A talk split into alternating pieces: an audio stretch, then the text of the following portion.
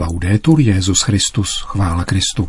Posloucháte české vysílání Vatikánského rozhlasu v sobotu 7. září.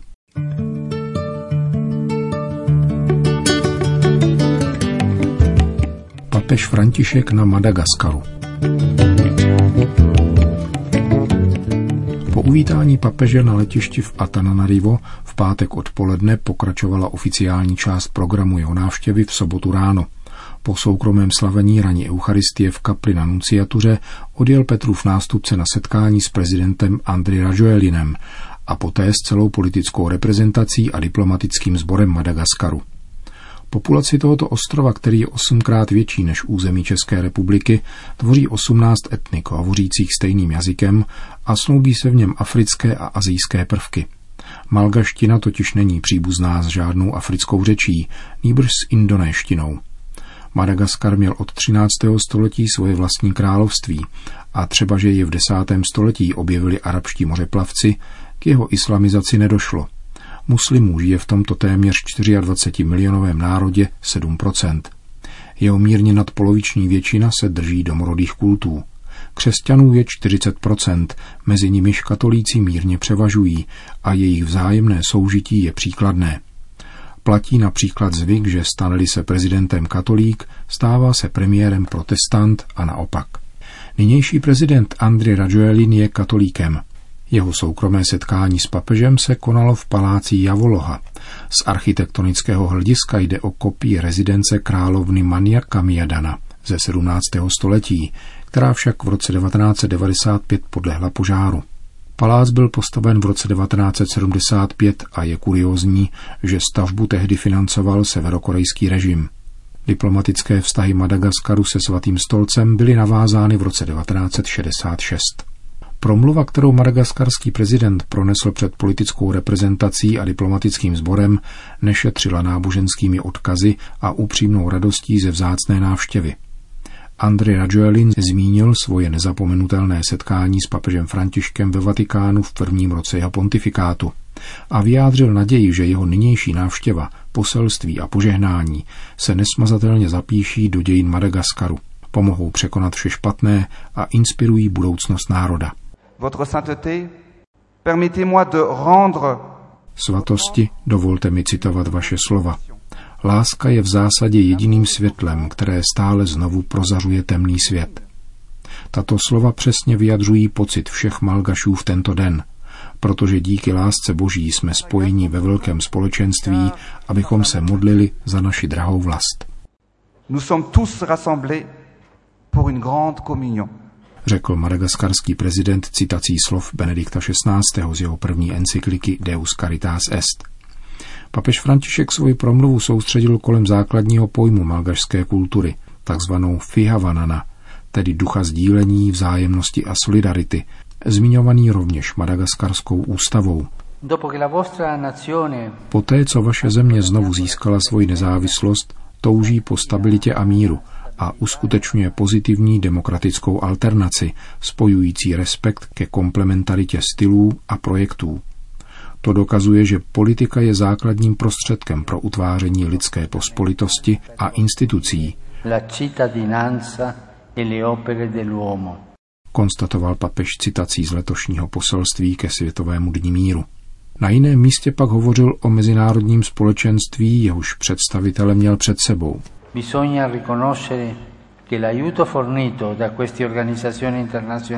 je třeba uznat, že pomoc, kterou poskytují mezinárodní organizace rozvoji této země, je veliká a zviditelňuje otevřenost Madagaskaru vůči světu. Rizikem je, že se tato otevřenost stane domněle univerzální kulturou, která znevažuje, pohřbívá a potlačuje kulturní dědictví jednotlivých národů.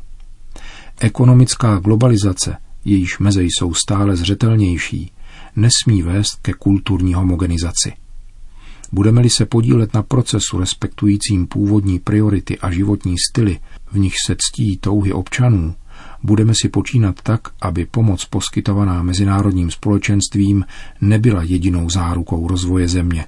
Nýbrž sám lid na sebe postupně bral tuto povinnost a stal se tvůrcem vlastního osudu. Si farà carico di sé diventando l'artefice del proprio destino. V závěru papež s odkazem například blahoslavené Viktoare Rasoana Manarivo ujistil, že v jejich stopách chce církev na Madagaskaru přispívat v neustálém dialogu s křesťany jiných vyznání, s příslušníky jiných náboženství a se všemi aktéry občanské společnosti k adventu pravého bratrství, jehož si cení malgašská Fihavanana a prosazovat integrální lidský rozvoj, aby nikdo nebyl vyloučen.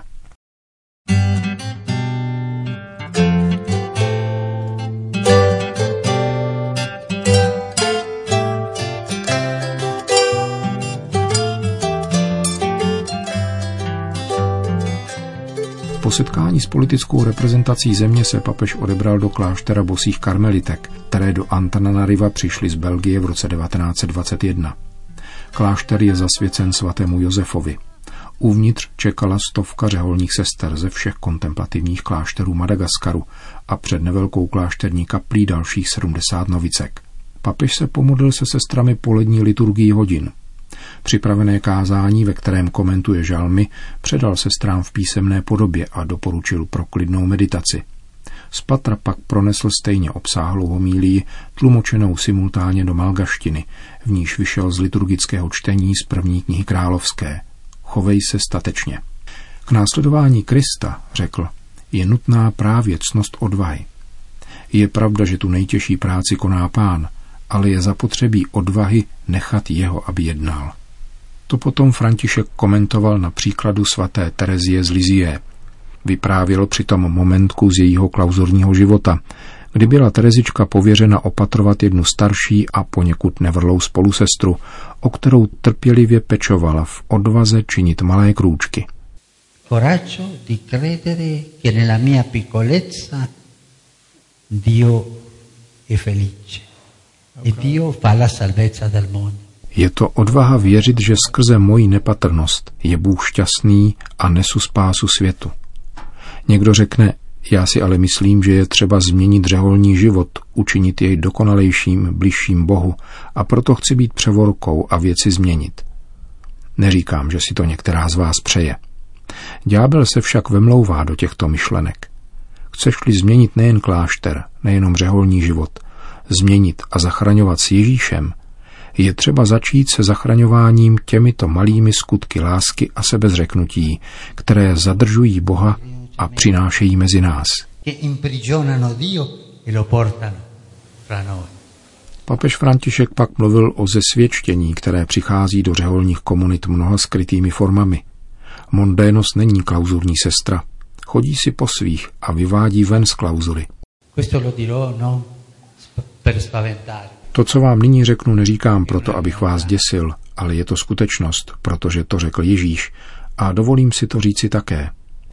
Každá z vás musela o vstup do klauzury zápasit, prokazovat mnoho dobra a zvítězit, přemoci světského ducha, přemoci hřích, přemoci ďábla. Možná, že v den vstupu do konventu zůstal ďábel před bránou smutný. Ztratil jsem duši, řekl si a odešel. Ale pak se šel poradit s jiným, chytřejším ďáblem, který mu řekl, počkej, měj strpení. To je obvyklý postup démona. Říká to Ježíš. Když démon opustí duši a odejde, vrátí se počase spolu se sedmi horšími než je sám a budou chtít vejít. Zdvořilí ďáblové slušně zazvoní a prosí o to či ono, až je jim dovoleno vejít. Jedinou obranou je, pokračoval František, mluvit ovšem s představenou. Pokušitel nechce být odhalen a proto se převléká za ušlechtilého a zdvořilého, někdy i za otce spirituála, někdy. Prosím tě, sestro, když slyšíš něco divného, hned o tom mluv. Vyjev to. Kdyby Eva včas šla za pánem a řekla mu, tenhle ten had mi řekl to a to, co ty si o tom myslíš. Kdyby o tom byla promluvila včas. Eva však nemluvila a nastala pohroma. Dávám vám tuto radu. Mluvte i hned. Není to mříž, která chrání před zesvědčením, pokračoval papež. Je třeba lásky a modlitby, lásky k žádosti o včasnou pomoc, jako to činila svatá Terezička, a to bez ohledu na to, že jí převorka neměla nikterak v oblibě. Říkala si totiž, jdu za převorkou, protože ona je pro mne Ježíš. Questo Papa è un po' folclorico perché invece di parlarci di cose teologiche ci ha parlato come dei bambini. Tento papež, řeknete si, je trochu folkloristický, protože místo toho, aby k nám mluvil o teologických věcech, mluví k nám jako k holčičkám. Kéž byste byli všechny v duchu holčičkami. Kéž by, v té dimenzi dětství, kterou má pán tolikrát. Ale abych se vrátil k Terezíně příběhu. Tato Terezie nyní provází jednoho starce. A o tom chci vydat svědectví. Chci dosvědčit, že mne provázela a provází na každém kroku. Učila mne chodit. Někdy jsem trochu nevrlý, to je pravda, a pošlu ji pryč, jako ona její starší spolusestra. Někdy naslouchám, někdy mi bolesti nedovolují slyšet dobře, ale je to přítelkyně věrná. Proto jsem k vám nechtěl mluvit o teoriích. Chtěl jsem k vám promluvit o své zkušenosti s touto světicí a říci vám, čeho je schopna a po jaké cestě dojít svatosti. Vpřed a odvážně. Končil papež František improvizovanou promluvu ke klauzurním sestrám Madagaskaru. Avanti e coraggiose. Katedrále hlavního města se odpoledne svatý otec setkal s 25 biskupy Madagaskaru, který má pět metropolitních a 17 sufragánních diecézí. První biskup mágašského původu byl vysvěcen v roce 1939 a vlastní biskupskou konferenci má tato země od roku 1955. Tématem papežovy promluvy bylo moto pastorační návštěvy, rozsévač pokoje a naděje, které může být chápáno jako ozvěna poslání, jež nám bylo svěřeno řekl římský biskup svým malgašským spolubratrům.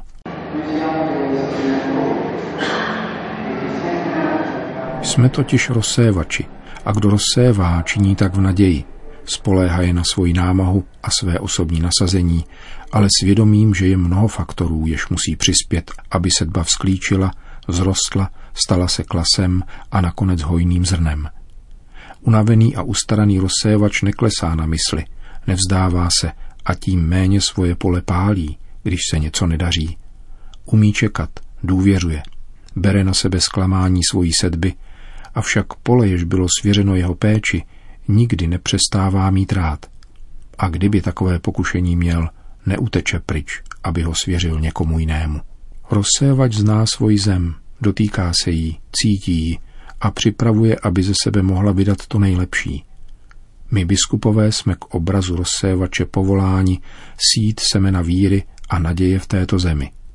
Za tím účelem musíme rozvinout čich, který nám umožní lépe ji poznat a také objevit to, co kompromituje, překáží či škodí sedbě. V obsáhlé promluvě papež zmínil různá úskalí, mezi něž zahrnul také tendenci přijímat za kandidáty kněžství muže rigidní povahy, anebo snahu vnucovat lajkům jáhenské svěcení, označovanou jako klerikalismus. Na závěr papež pozdravil přítomné představitele tří místních protestantských církevních společenství a v doprovodu malgašských biskupů se vydal do jedné z katedrálních kaplí, kde spočívají ostatky první malgašské blahoslavené Viktoár Rasoa Manarivo. Tato žena pocházela z vlivného malgašského rodu, studovala na škole jezuitských misionářů a v 15 letech přijala svátost křtu byla provdána za důstojníka neurvalých způsobů, který později také přijal křest.